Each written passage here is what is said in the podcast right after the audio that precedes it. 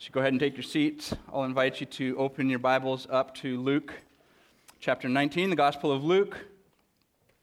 Well, um, I just love it when things go better than hope, don't you?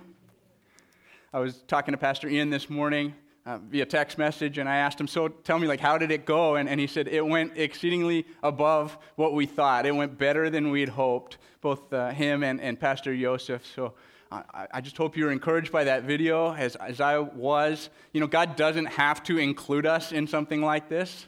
We get the privilege and the joy of, of lifting up uh, these brothers and sisters and, and even the unbelievers in Yash, asking God to do a mighty work. We get the privilege and the joy of, of sending over some of what God has blessed us with in resources to help them get off the ground. And uh, it's just such a wonderful joy to see what God is doing there. And um, I just hope you rejoice in that as well. Speaking of things going better than hoped, uh, last weekend's time with Dr. Don Whitney, I, I just had uh, such a, a, blessed and encouraged time. I, I had read uh, Dr. Whitney's books, I had seen what he was going to speak on in the conference, and yet I had to tell him uh, this went even better than I had expected, better than I had hoped. I was just so uh, built up and edified by his teaching, as I, I trust you were as well. And I know not all of you were able to be there uh, for the conference on Friday and Saturday, but most of you are here on Sunday morning uh, when he spoke to us just last week about our yearning for heaven, our, our hope of, of being with our holy King, Jesus Christ. And um, he, he touched on a few um, things last week, a few maybe yearnings of our heart to do with heaven that weren't, the, weren't to be the central focus. Things, if you remember, like rest and, and relief and reunion these, these things that are part of the heavenly experience, but, but not by any stretch the best part or the most central part. And, and there's another um, R word that can be included in that group that he didn't touch on. And, and I didn't ask him why, but I suspect probably because uh, it warrants an entire sermon's worth of explanation. And that's the idea of heavenly rewards. And that's what we're going to look at this morning. We're going to um, look at what it means to be thinking biblically about rewards. In 1961, a businessman by the name of Ray Kroc made a relatively small investment in a burger chain, a, a burger joint that um, was doing uh, successful. It, it, was going well. There, there was lots of um, customers, people enjoying uh, the product, P- families, you know, kids, something for everyone. And so he thought, you know what, this would be a good investment for me. And so he put some of his money there, and lo and behold, things went better for him, probably, I would, I would guess, than he had hoped. In 1984, at the time of his passing, his small investment had grown to become $500 million in net worth. We know this burger chain today as McDonald's. Well, did you know that Jesus calls each and every one of us to be an investor?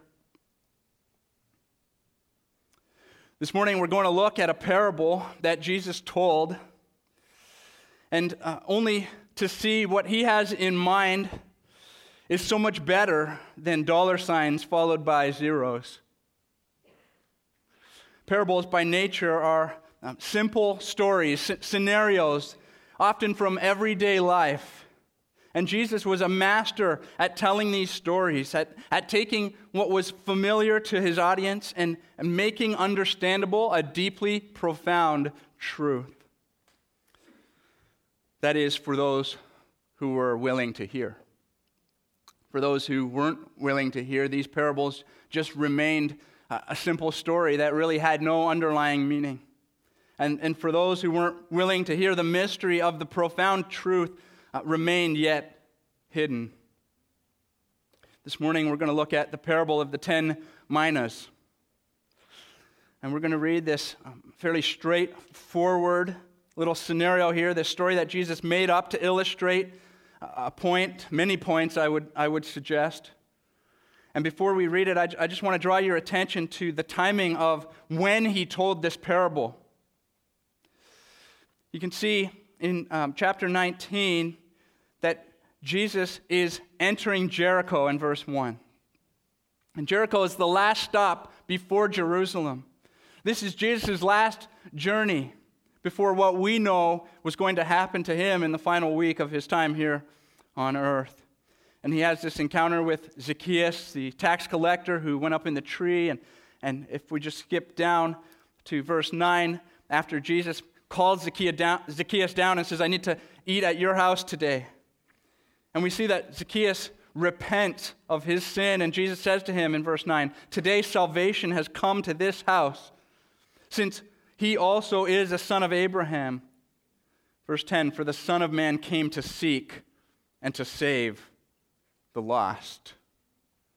And he says this as he sets his face to go to Jerusalem for the final time.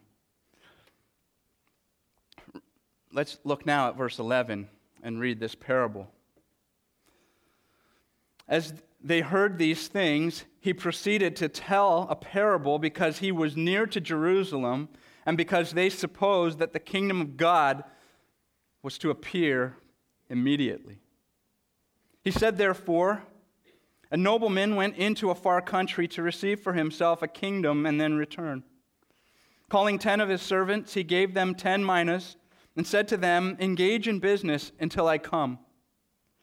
But his citizens hated him and sent a delegation after him, saying, We do not want this man to reign over us. When he returned, having received the kingdom, he ordered these servants to whom he had given the money to be called to him, that he might know what they had gained by doing business. The first came before him, saying, Lord, your mina has made ten minas more. And he said to him, Well done, good servant. Because you have been faithful in a very little, you shall have authority over ten cities. And the second came, saying, Lord, your mina has made five minas. And he said to him, And you are to be over five cities. Then another came, saying, Lord, here is your mina, which I kept laid away in a handkerchief. For I was afraid of you, because you are a severe man you take what you did not deposit and reap what you did not sow. He said to him, I will condemn you with your own words, you wicked servant. You knew that I was a severe man, taking what I did not deposit and reaping what I did not sow? Why then did you not put my money in the bank? And at my coming I might have collected it with interest. And he said to those who stood by, Take the mina from him and give it to the one who has the ten minas. And they said to him, Lord, he has ten minas. I tell you, to everyone who has, more will be given, but from the one who has not, even what he has will be taken away. But as for these enemies of mine, who did not want me to reign over them, bring them here and slaughter them before me.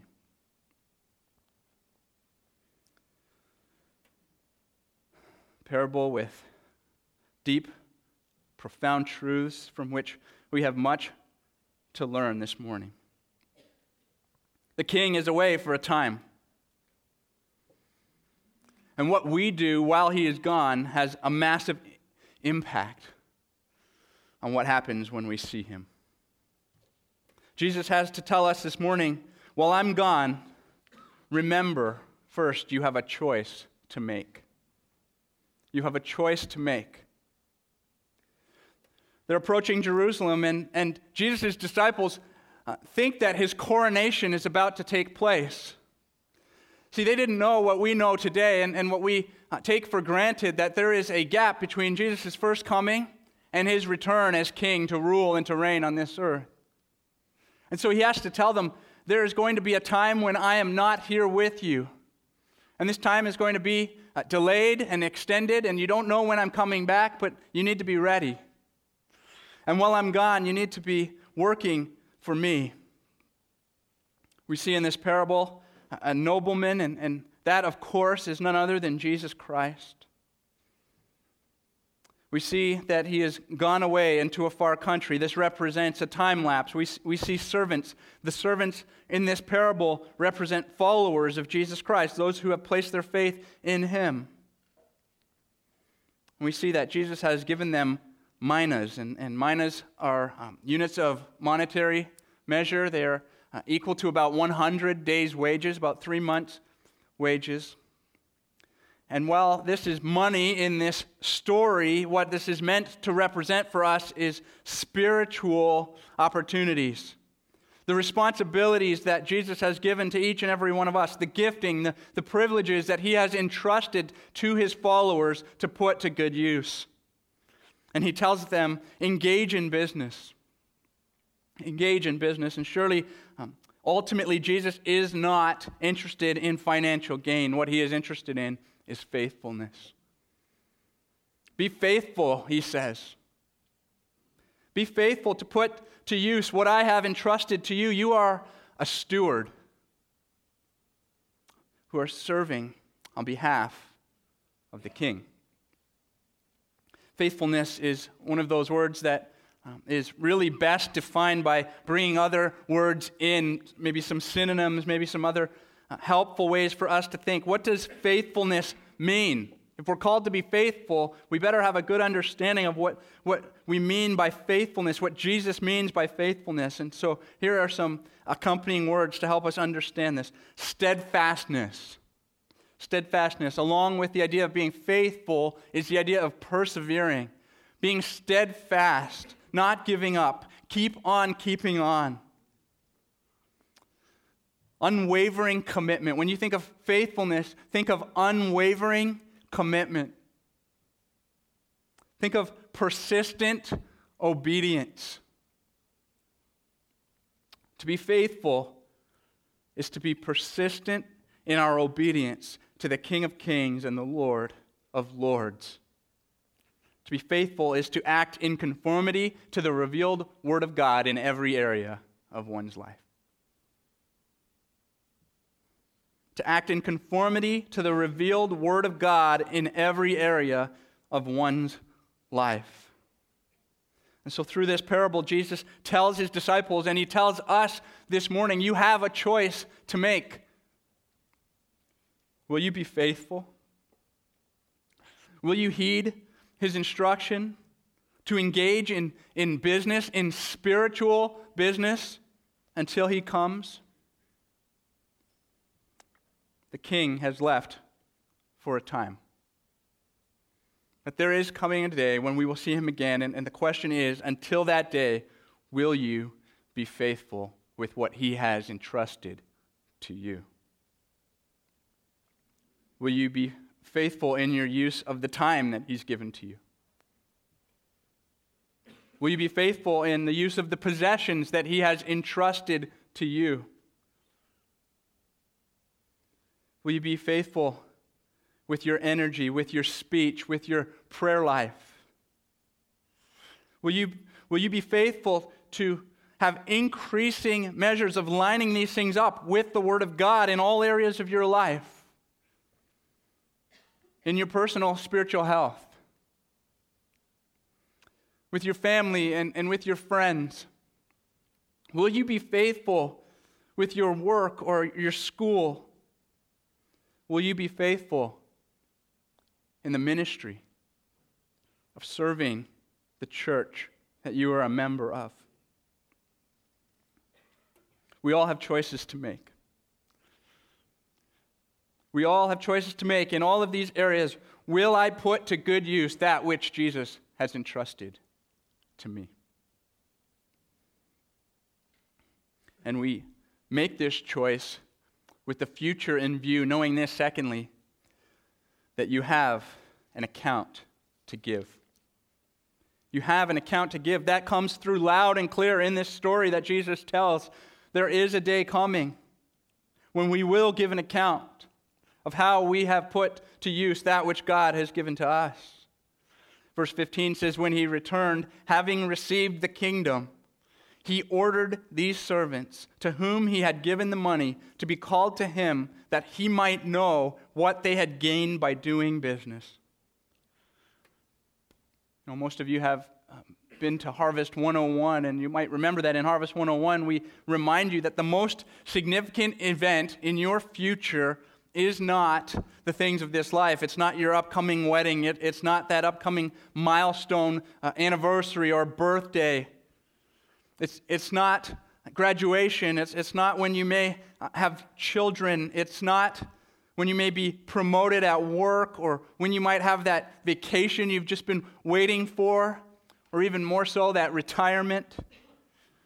The things of this life that we so um, look forward to are far surpassed by that day when we will stand before the Lord to give an account for how we've lived for Him on this earth. 2 Corinthians 5:10 says, "For we must all appear before the judgment seat of Christ." We must all appear before the judgment seat of Christ, and in the context of that passage, the we is believers.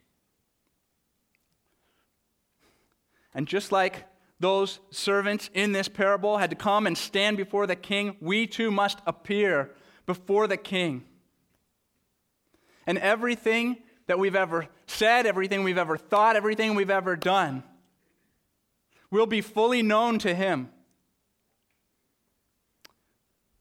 And uh, this is a message where I'm going to have to make sure I'm very clear to make qualifications and, and be specific with what I'm saying and what I'm not saying. And so here's one of those times we're not talking about sin here. Every last sin that we as believers in Jesus Christ, if that's you this morning, have ever committed has been nailed to the cross and dealt with once for all by Jesus Christ. So when we stand in judgment before Him, it will not be to be, to be judged for our sins. Okay? Not all judgment in the Bible is alike.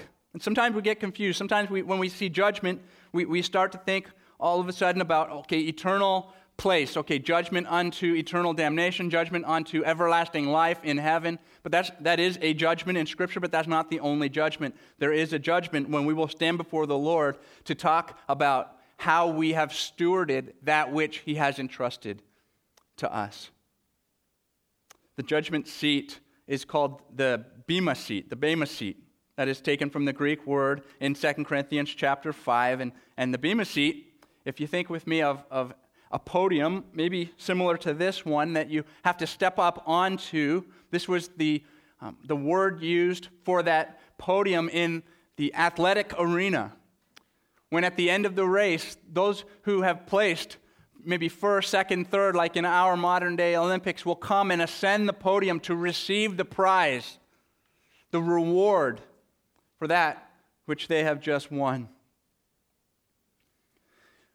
The servants in this parable find out that they will have to step onto this platform and be judged by the king. And they will stand before him to give an account.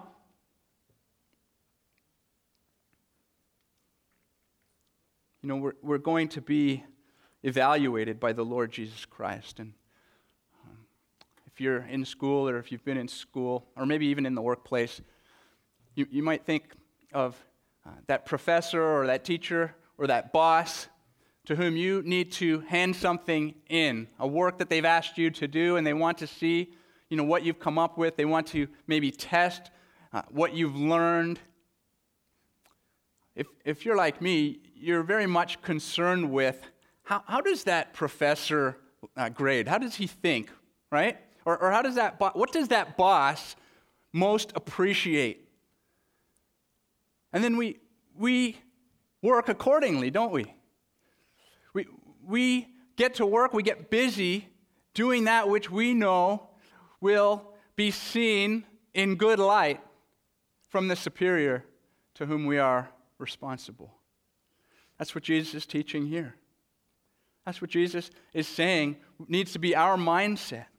What will please the King of Kings and the Lord of Lords today in my life? Because I'm going to stand before him and I'm going to talk about today. I'm going to talk about May 14th, 2017, and I'm going to give an account. Are you ready to talk to Jesus? Are you ready to stand before him? To give an account of how you have stewarded that which he has entrusted to you?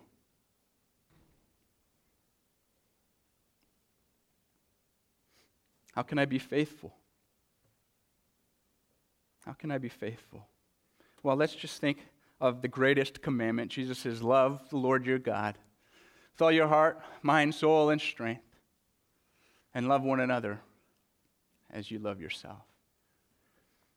Maybe that could be our grid, our lens through which we um, ask ourselves, How can I please my master today?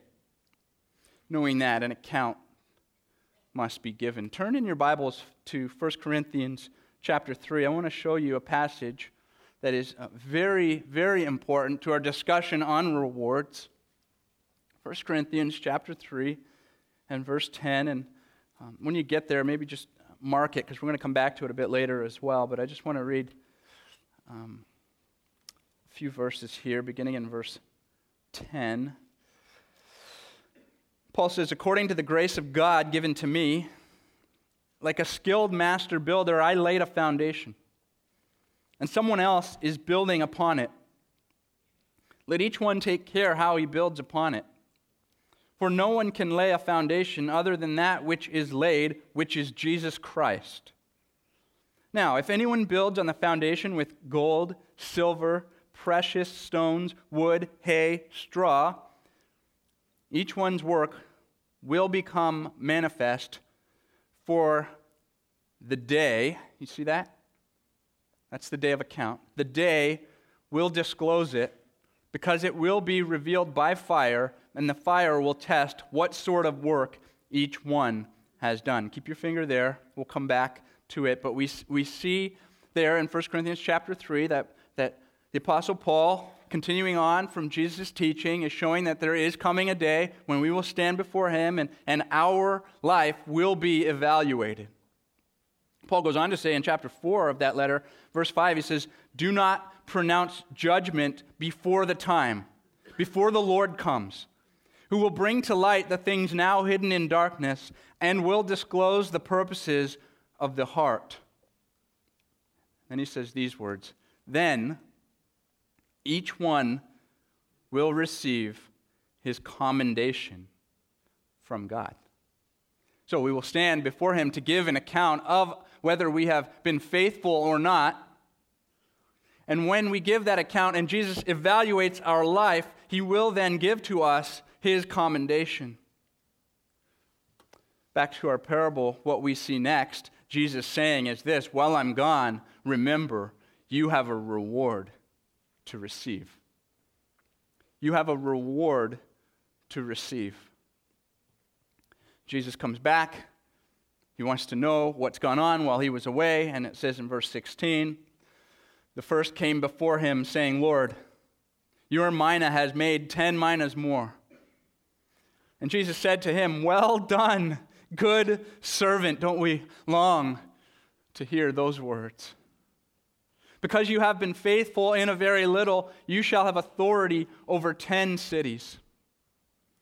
And the second came, saying, Lord, your mina has made five minas. And he said to him, And you are to be over five cities. See, God not only sees, he also commends faithfulness. God rewards faithfulness. We see this across the pages of Scripture. In the book of Revelation, when Jesus returns to earth, the 24 elders that are surrounding the throne worshiping God, they cry out saying, It's time for rewarding your servants. Earlier on in Luke's gospel, we read that Jesus tells those who are faithful to be merciful in this life. He says, You will be repaid at the resurrection of the just. In Matthew chapter 5, the Beatitudes, Jesus says that those who are persecuted for following Jesus Christ, for being faithful to Him in this life, He says, Rejoice and be glad, for your reward is great in heaven. We see in this parable the same thing we, we see in other places in Scripture that the reward that Jesus is going to give to his faithful servants is entirely disproportionate to our degree of faithfulness. It's amazing.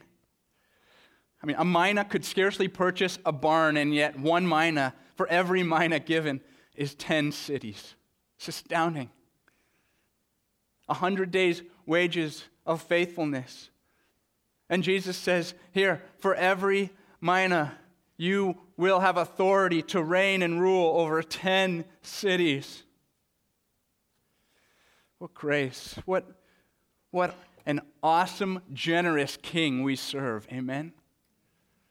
Amen. Well, this is where we're going to spend most of our time on this point, just really trying to dig in and see what does the scriptures have to teach about eternal rewards. And I want to do so by just asking a number of questions to help us think biblically about rewards. And so the first question I want to ask is this If the reward, actually, let's back up. Is heaven the reward? That's, that's a good question to ask. Is going to heaven to be with Jesus the reward that's being talked about here? And I'm just going to tell you that the answer is no. It's, it's not. And that may be surprising to some of you, so bear with me. But heaven, being in heaven with Jesus, isn't the reward that's being talked about here. And it's important to remember that while faithfulness here on this earth gives evidence that the, that the professing, the one who says, I'm a follower of Jesus Christ, ought to what? Show with his works that this is so. So, faithfulness here on this earth demonstrates and gives evidence that a follower of Christ is truly so. But listen, that doesn't uh, equate to what we're reading about here this morning with rewards. Jesus doesn't just say, Oh, oh, you've been faithful, so here, enter into the joy of your master. No, he, he has a reward, a different reward than that that he's given. And I said we would go back to 1 Corinthians 3, so let's do that. Go back to 1 Corinthians chapter 3, and let's look at the rest of what Paul is saying. He's, he's talking about what has been built on the foundation of faith in Jesus Christ. Sometimes it's gold, other times it's silver, precious stones. But then there's also wood, hay, and straw. In verse 13, we read that each one's work will become manifest, for the day will disclose it, because it will be revealed by fire. The fire will test what sort of work each one has done. Look at verse 14 now. If the work that anyone has built on the foundation survives, he will receive a reward.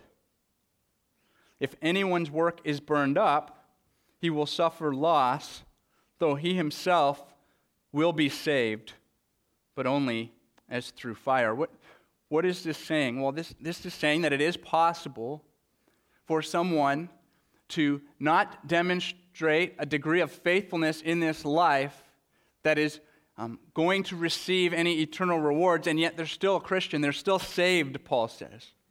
They still make it into heaven.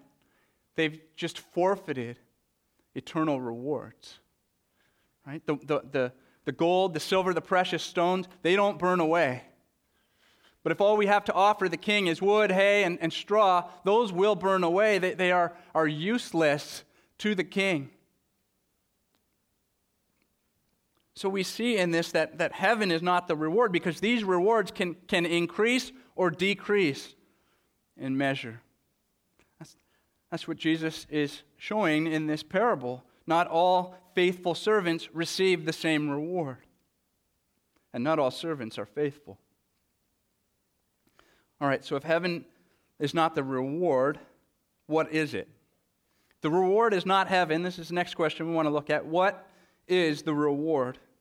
And it's this it's the specific reward that each believer receives according to what he or she has done specific reward that each believer receives according to what he or she has done. And again, I just ask you to bear with me as this may be um, different from what you've been thinking about rewards thus far, but I, I hope uh, um, the scriptures here are, are showing you maybe learning to think a little bit differently will align your thinking about rewards more with the Word of God. So, we're not talking about salvation when we talk about these specific rewards. These rewards are different from being in heaven. Being in heaven is a free gift, right? Could never be earned. It's, it's based only on what Jesus Christ has done for those who have placed their faith in him. That, that is heaven. right? Could never be earned. It's not a reward for our faithfulness. All of our good works combined could never, ever achieve for us everlasting presence with Jesus Christ in heaven. He had to accomplish that for us.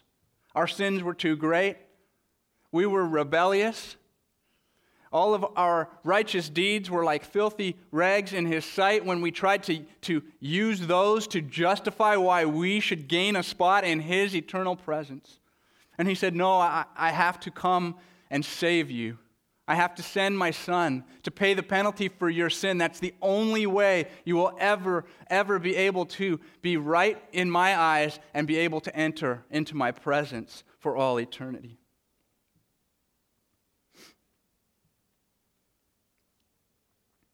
Second Corinthians chapter 5, we looked at earlier, we looked at the first half of that verse for we must all appear before the judgment seat of Christ. Listen to how that verse ends. So that each one may receive what is due for what he has done in the body, whether good or evil. Is, is going to heaven, is salvation something we receive that is due for what we've done? No, of course not Of course not. So, some other type of reward must be in view here. And, and Paul says, whether good or evil, but that, that word evil, it's important to know that that's not talking about moral evil. It's a different word that's used. So, again, we're not talking about sin. What we're talking about is usefulness versus that which is not useful. And God is going to Uh, reward us in Christ, through Christ, according to everything that we have done in this body. Matthew 16, 27, Jesus says, For the Son of Man is going to come with his angels in the glory of his Father, and then he will what? Repay each person according to what he has done. See these verses in new light, don't we, when, when we, we think of rewards in this way? Ephesians 6, verse 8 Whatever good anyone does, this he will receive back from the Lord. Randy Alcorn, who's written much about stewardship and, and um, heaven, hev- the, the realities of heaven, he has this to say. He says, Salvation is about God's work on behalf of humanity. Conversely, rewards are a matter of our work for God. And then he, he clarifies, all right, our work for God saying we could never do anything for God apart from His help within us. Okay, everybody heard me say that? Apart from Him, we can do nothing. All right, but as His strength works mightily within us, we too, what? Labor and strive for Him. That's what the scriptures teach. It is a mysterious collaboration. When we seek to faithfully serve our King, we do so by His power and strength within us, but we do so, right? We do so all right, so conversely, not like salvation, which is what God does to work on behalf of us, rewards are a matter of our work by God's help for God. When it comes to salvation, our work for God is no substitute for God's work for us. We could never do what only God could do when it comes to salvation. Likewise, when it comes to rewards, God's work for humanity is no substitute for our work for God. God rewards us for our work, not Christ. So we don't anticipate that day when we will stand before the Lord to, to be judged according to our faithfulness and think that we're going to be rewarded based on what Christ did. God's going to look at our life. That's what Jesus is teaching in this parable. You stand before me. What did you do? You stand before me. What did you do? And then the rewards are given accordingly. We said that it was um, disproportionate. And in one sense, it is, right? It's disproportionate. The reward is so much greater than we could ever imagine. And yet, in another sense, the rewards are proportionate to our degree of faithfulness. And we're going to get to that in a minute. What do, what do these rewards look like? Well, in, in many senses, it is a mystery yet to be revealed when we get there one day. but Scripture talks often about eternal positions, eternal possessions, and eternal pleasures. And what we see here, when, when we see that there are varying rewards for varying degrees of faithfulness, is that God must give to all who enter heaven varying capacities in heaven. Right? We're, we're all, if we're going to heaven by God's grace through faith in Christ, are going to experience fullness of joy. But, but maybe think of it like this not everybody's cup is going to be the same size. Everybody's cup's going to be full, but, but one may have a bigger cup than another. So, so the next question maybe you're asking me is so, so are you saying believers will not all receive the same rewards? I'm going to draw on another quote here from Randy Alcorn because truly, um, in, in my experience, uh, both in pastoral ministry and before that, um, I have the same recollection in talking to many people that there is great confusion over this area of, of rewards and what does Scripture truly teach about how we receive rewards for all eternity. And so, listen, Randy Alcorn says this He says, Scripture does not teach what most of us seem to assume that heaven will transform each of us into equal beings with equal possessions and equal responsibilities and equal capacities. Scripture does not say that our previous lives will be of no eternal significance. It says exactly the opposite. In other words, faithfulness really matters.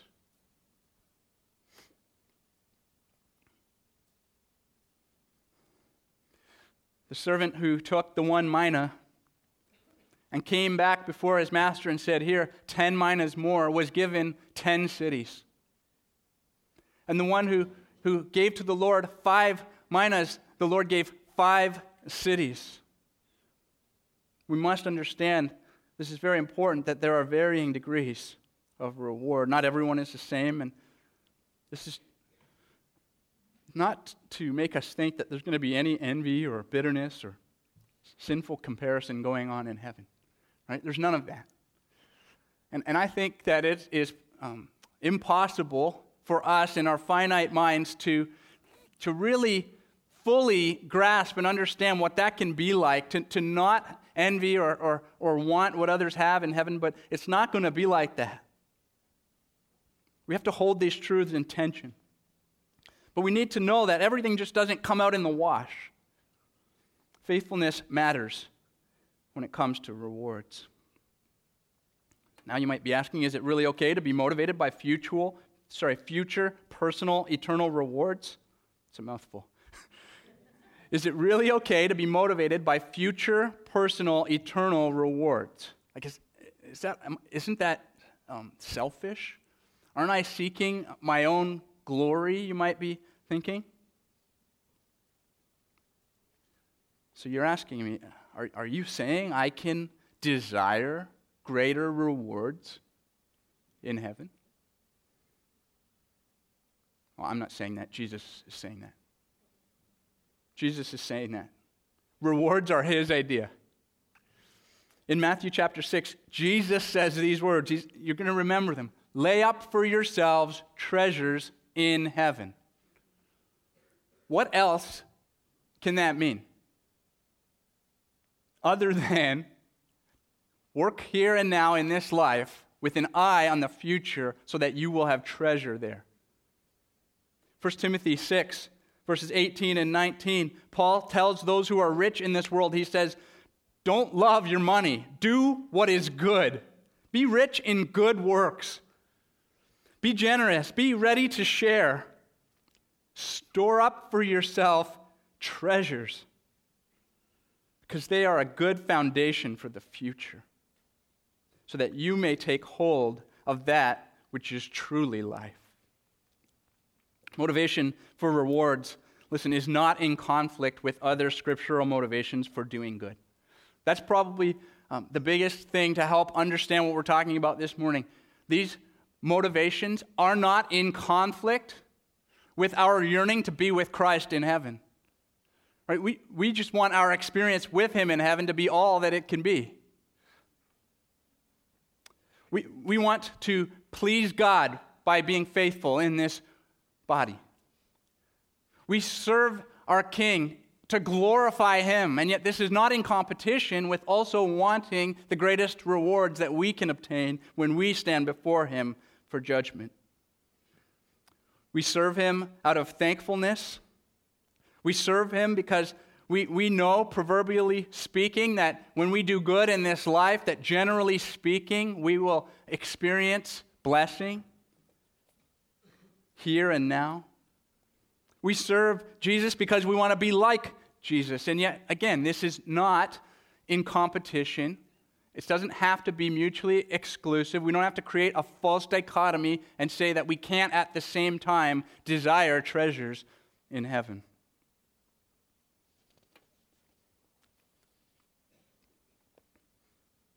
So, how does this change my life?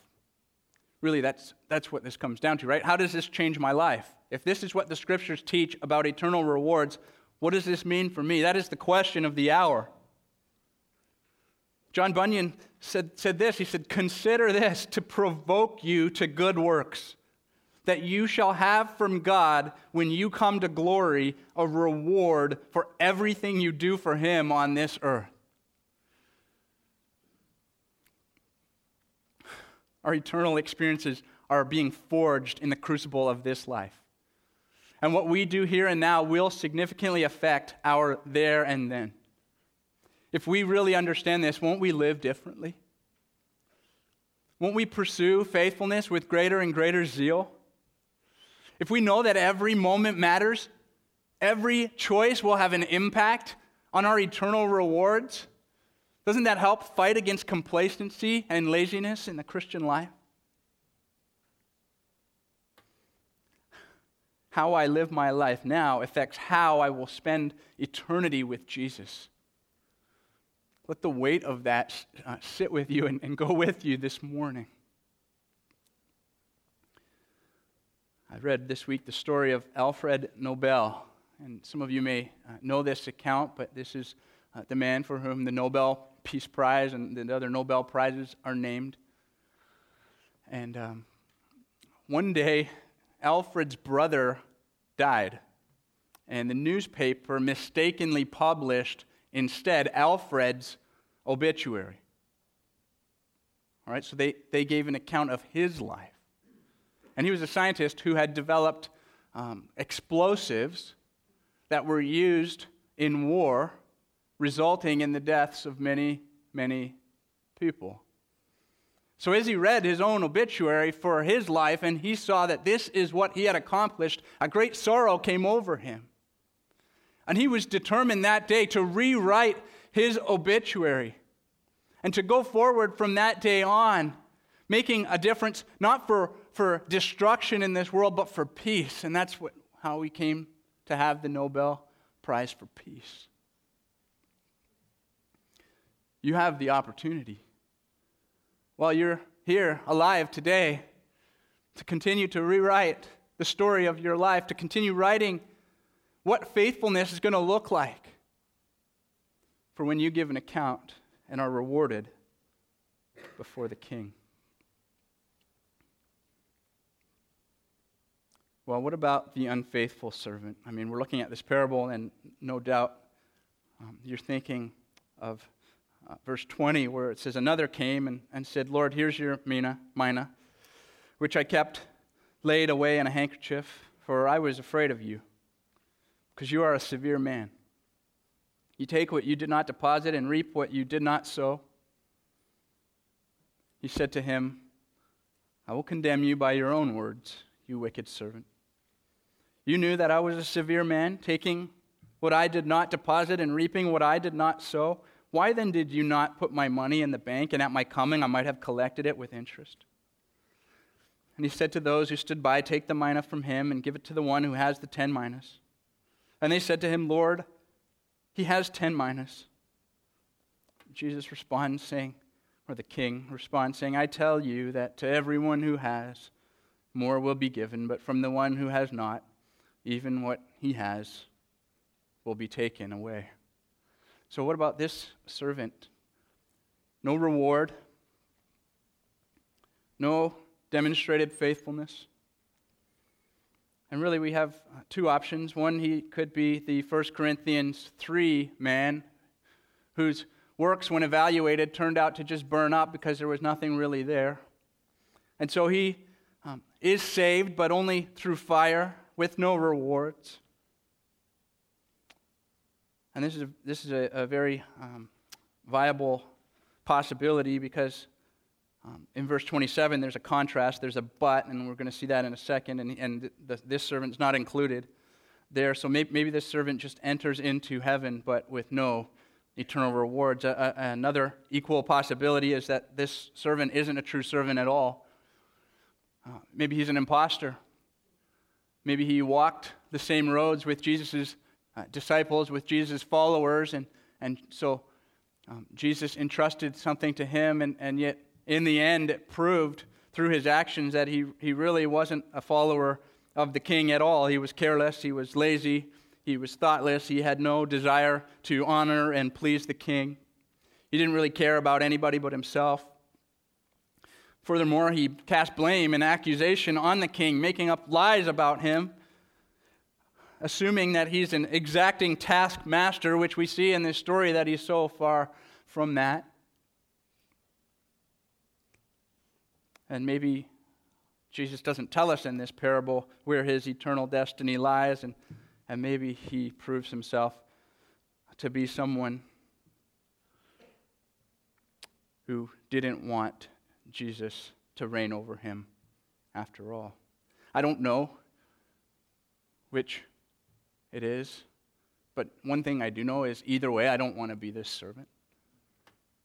I don't want to be this servant. I, I don't want to uh, be seen to not be faithful to the king at all, and I don't want to be seen uh, to be self deceived, thinking I was a servant when I'm not. And I don't want to re- receive no rewards when I enter into his presence.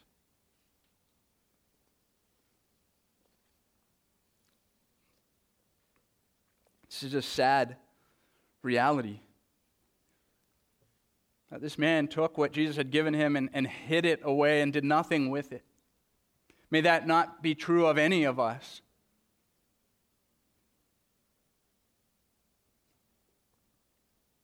Well, finally, we come to uh, verse 27, and we come full circle back to this point again. You have a choice to make. That's what Jesus is saying to his audience here. You have a choice to make. He says in verse 27 But as for these enemies of mine, these are not the servants that he gave the minas to. These are the verse uh, 14 people who do not want this man to reign over them. He says, As for these who did not want me to reign over them, bring them here and slaughter them before me.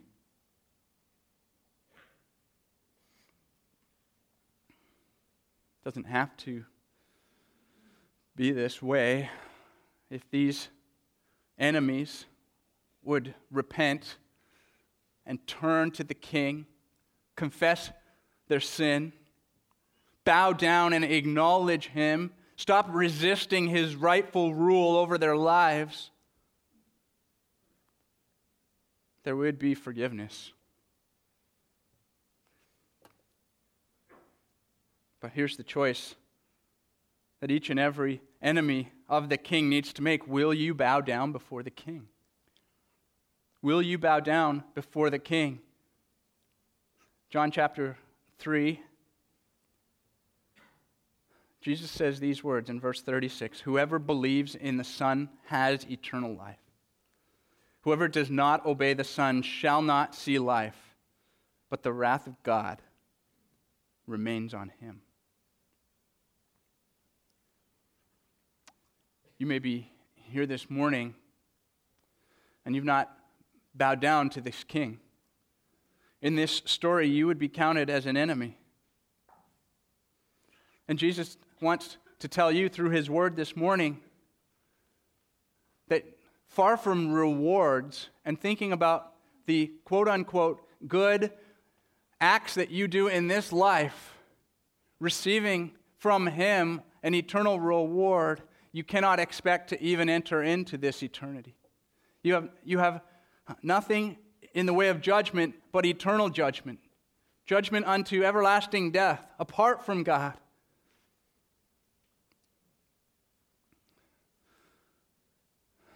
That's our greatest burden in this life that there are people who are going to hell to pay for their sins because they refuse to bow the knee to Jesus Christ. Bow the knee to Him if that's you this morning. Jesus is coming back. The books will be opened. If anyone's name is not found written in the book of life, he or she will be thrown into the lake of fire.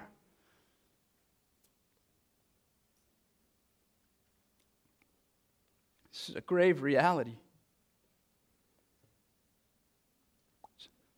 One writer said this he, said, As our culture grows more independent from God, many claim that they are not his subjects, or they try to create God in their own image and form him in a frame of their expectations. They argue that each person's destiny is his or her own business. It's not true. We are not the standard by which life is measured. We are accountable to God. Our lives last a short span in this world, and that visit is subject to examination by one who is the source of life and breath. He will strike down his enemies. A king went away into a far land to receive his kingdom and come back. And he left his servants with a job to do, with a task to be faithful until he returns. And he came back and he called them before him to give an account, to, to hear what they had done with what he entrusted to them while he was away. And to those who had trusted in him, and to those who had faithfully served him, he rewarded greatly. And to those who turned their backs on him and would not be subject to his rule, he disciplined greatly. Brothers and sisters, I ask you this morning what is your investment strategy? Will you be faithful to serve him in light of his promised rewards?